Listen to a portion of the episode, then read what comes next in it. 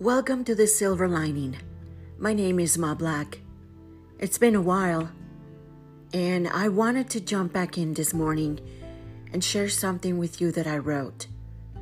This is called The Land of the Free. I know it's early, but our fight for survival doesn't have a schedule. We are on a battle to secure our own survival. We don't have the luxury to take a break or to rest. Racism has been working overtime for over 400 years.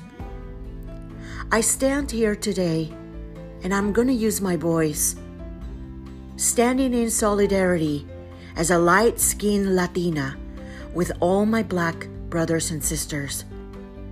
I'm here today because we are no longer asking for dignity or the right to feel safe.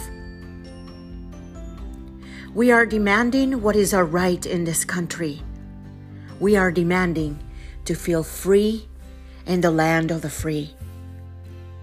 We are human beings that deserve all the safety that this land has to offer to others. And I'm using my voice today. I say no more. I say enough. Stop demonizing us. Stop killing our Black and brown bodies.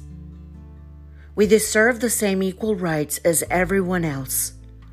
We deserve freedom, respect, dignity, but most of all, we deserve to feel safe. It is a right, and we are not negotiating that anymore. I want mothers to stop living in fear that their babies won't be coming home. I want the police to stop killing our men, our sons, our brothers, and our sisters. I want Black men to feel safe when they are walking or jogging down the street. I want our families to feel safe in our communities.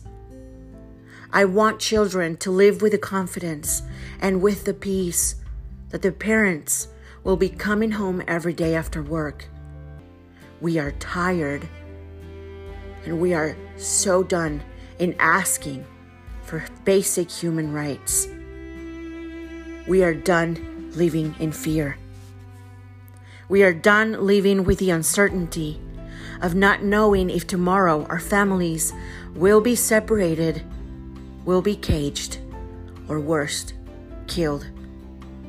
I want my brothers and sisters to feel safe, and I want to feel free.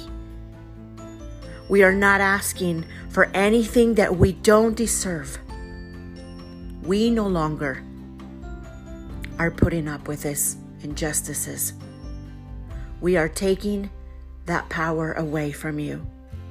You don't get to pick anymore how we live or how we'll die. I'm speaking from my heart, a heart that has been broken many, many times. Over and over again. We need you. We need you to take a stand and fight with us, with all of us, to secure our own survival.